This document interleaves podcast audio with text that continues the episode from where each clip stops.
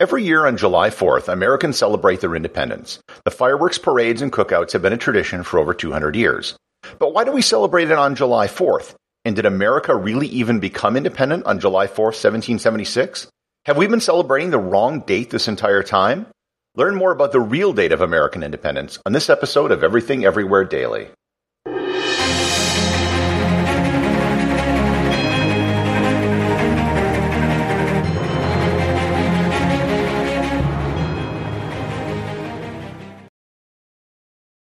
This episode is sponsored by Heaven Hill Bottled in Bond Bourbon. I recently had the chance to try Heaven Hill Bottled in Bond, and I can attest to its exceptional aromas with hints of caramel and vanilla intertwining with its oakiness, which provide a well rounded flavor profile. Taking a sip is akin to experiencing a piece of bourbon history firsthand.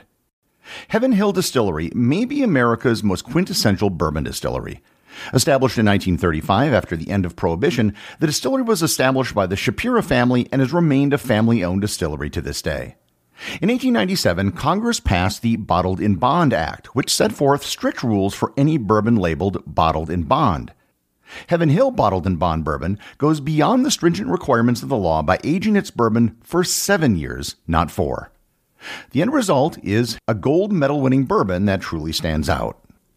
Available nationally, look for a bottle at your local store. Heaven Hill Bottled in Bond. Heaven Hill reminds you think wisely, drink wisely. This episode is sponsored by ButcherBox. Summer is right around the corner, and that means cookouts. No matter what your preferred food is for a cookout or a barbecue, ButcherBox can help you make it the best. If you want to serve up some hamburgers, ButcherBox has grass fed ground beef to make the perfect smash burger. Want to cook up some steaks? Well, ButcherBox has that too, with some of the best cuts of steak, such as New York strip, ribeye, and filet mignon. Do you like grilled chicken? Well, ButcherBox has some of the best pasture raised chicken that you will find anywhere. And if you really want to wow people at your next cookout, you can try grilling some of their wild caught salmon on a cedar plank. Sign up at butcherbox.com slash daily and get a special deal. ButcherBox is offering my listeners a free for a year offer plus an additional $20 off. You can choose salmon, chicken breasts, or steak tips free in every order for a year. Sign up today at butcherbox.com slash daily and use code DAILY to choose your free for a year offer, plus get $20 off your first order. This episode of Everything Everywhere Daily is brought to you by G Adventures. G Adventures is the world's premier small group tour operator, offering tours in over 100 countries and on all seven continents. In addition, G Adventures has been a leader in the area of responsible tourism, helping to establish social enterprises around the world. When you travel with G, you not only get to explore the world, you also get to help the people in the communities you visit. And I speak from firsthand experience. I've personally visited over 40 countries on all seven continents with G Adventures and I can attest to their high standards and the quality of their tours. To learn more about G Adventures and to find a tour that's right for you, click on the link in the show notes.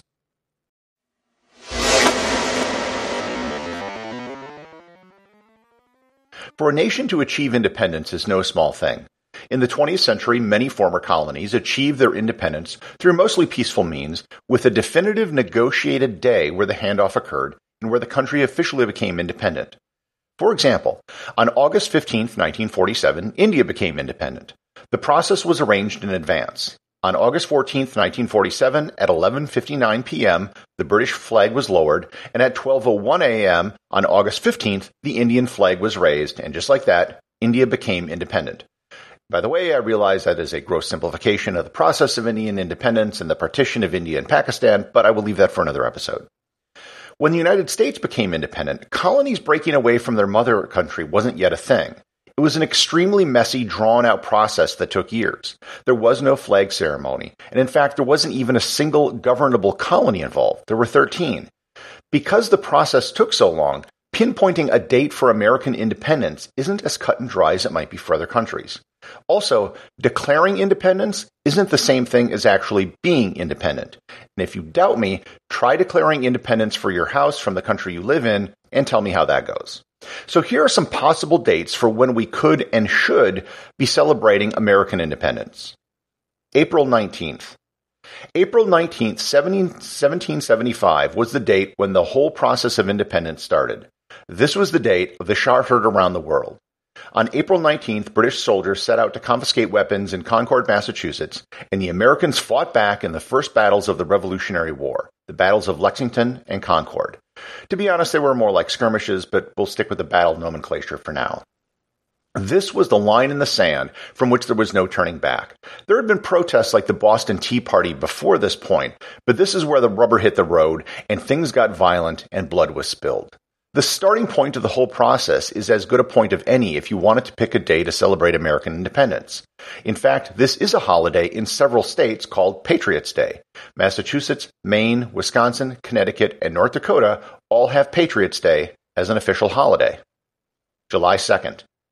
Up until July 2nd, 1776, the colonies were really just in rebellion. They wanted the British out, but they hadn't explicitly stated a goal of becoming an independent country. The formal vote for independence, also known as the Resolution of Independence, took place on July 2nd, 1776. And this was the date which most people at the time thought would be celebrated as the date of American independence.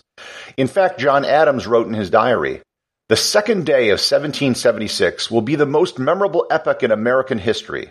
I am apt to believe that it will be celebrated by succeeding generations as the great anniversary festival. It ought to be commemorated as the day of deliverance by solemn acts of devotion to God Almighty.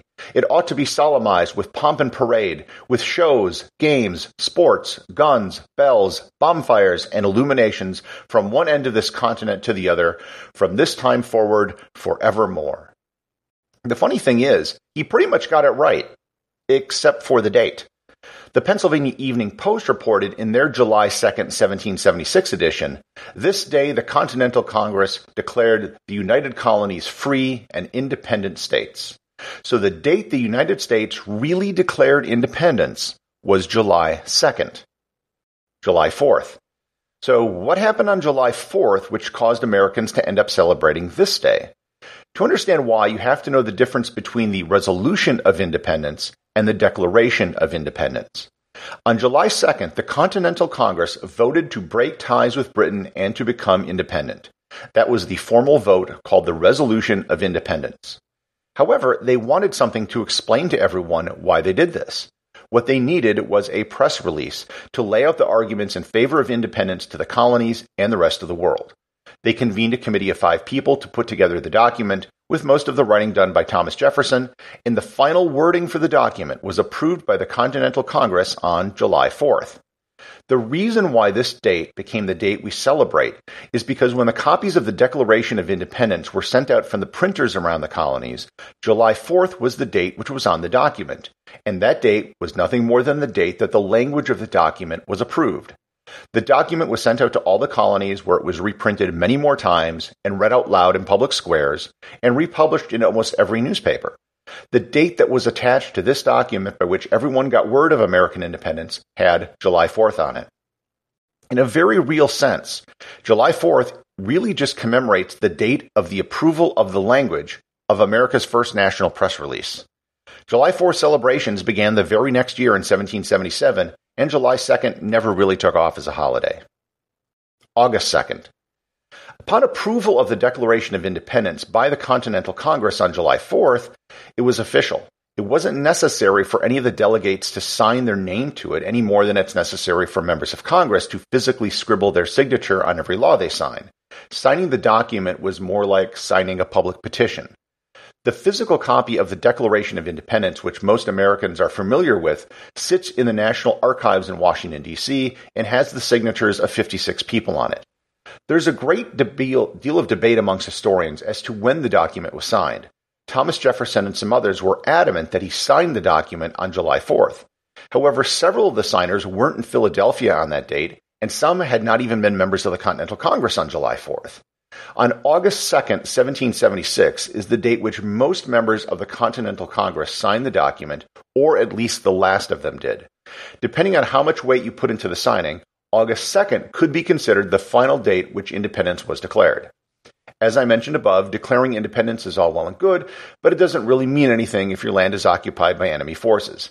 At the time of the resolution and declaration of independence, British controlled the largest city in the country, New York, and large swaths of the United States. America wasn't really independent yet. November 16th.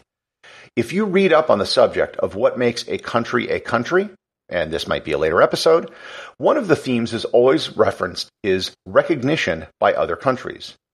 Using this modern definition of recognition, the very first time a foreign power recognized an independent United States occurred on November 16, 1776, when the ship Andrew Doria, flying under the continental colors of the United States, received a 13 gun salute from the Dutch island of St. Eustatius in the Caribbean. It became known as the First Salute, and you can find a commemoration of it on the island today.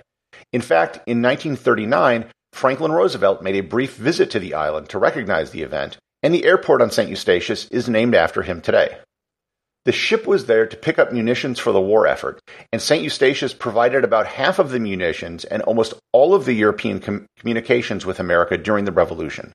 The British took this so seriously that it was one of the causes of the Fourth Anglo Dutch War, which started in 1780. December 20th. Having a garrison on a tiny island fire some guns is fine and dandy, but it doesn't really formally recognize a country. Not the same way that a formal recognition by a real country would. That did happen on December 20th, 1777, when Sultan Mohammed III of Morocco placed the United States on a list of countries to whom its ports were open.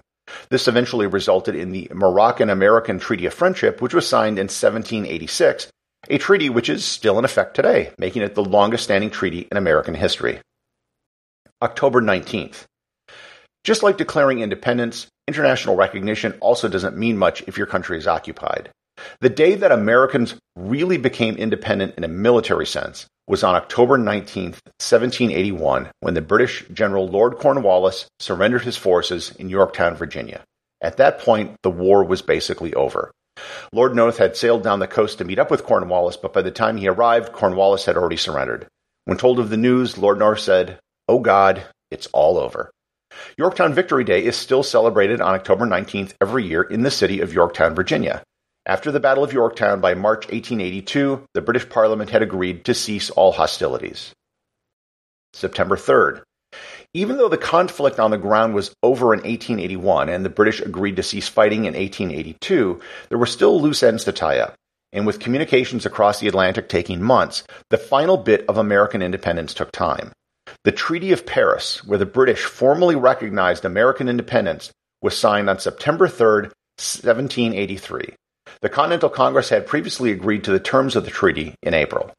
It was on this date that you could say Americans finally owned the deed to their house. There were no conflicting claims, they were no longer at war, and no one disputed their independence. However, there was still one slight problem. The British still had thousands of troops in New York City. November 25th. The day the British finally left America was on November 25th, 1883. If there was a point in history which is an analogy to the transition which India experienced in 1947, it would be this day.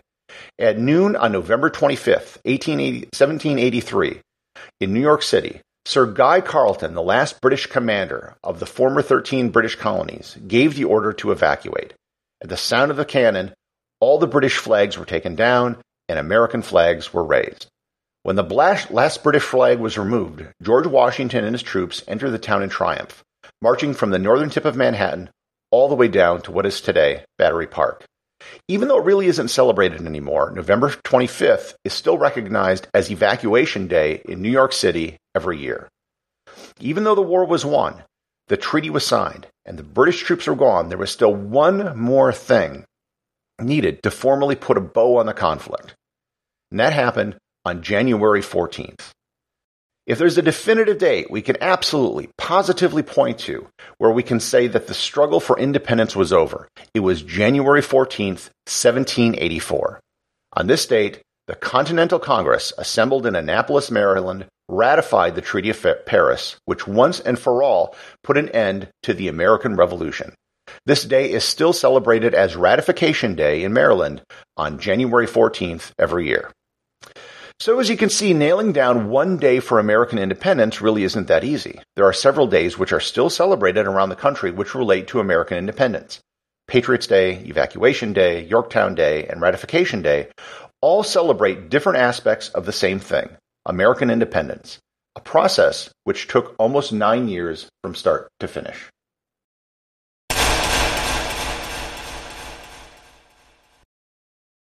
This is a brand new podcast, and as such, it can really use your support. If you know someone who is curious and you think would like the show, please share it with them. And if you've enjoyed this show, please subscribe on Apple Podcasts or Google Podcasts, where you'll get new content for curious people every day in your podcast player. And leave a five star review. More reviews can help the show be discovered by more people. And also, please support the show over on Patreon, where you will get exclusive audio content not available in the podcast feed, merchandise such as t shirts, and you'll be able to submit ideas for future episodes. Until next time, stay curious.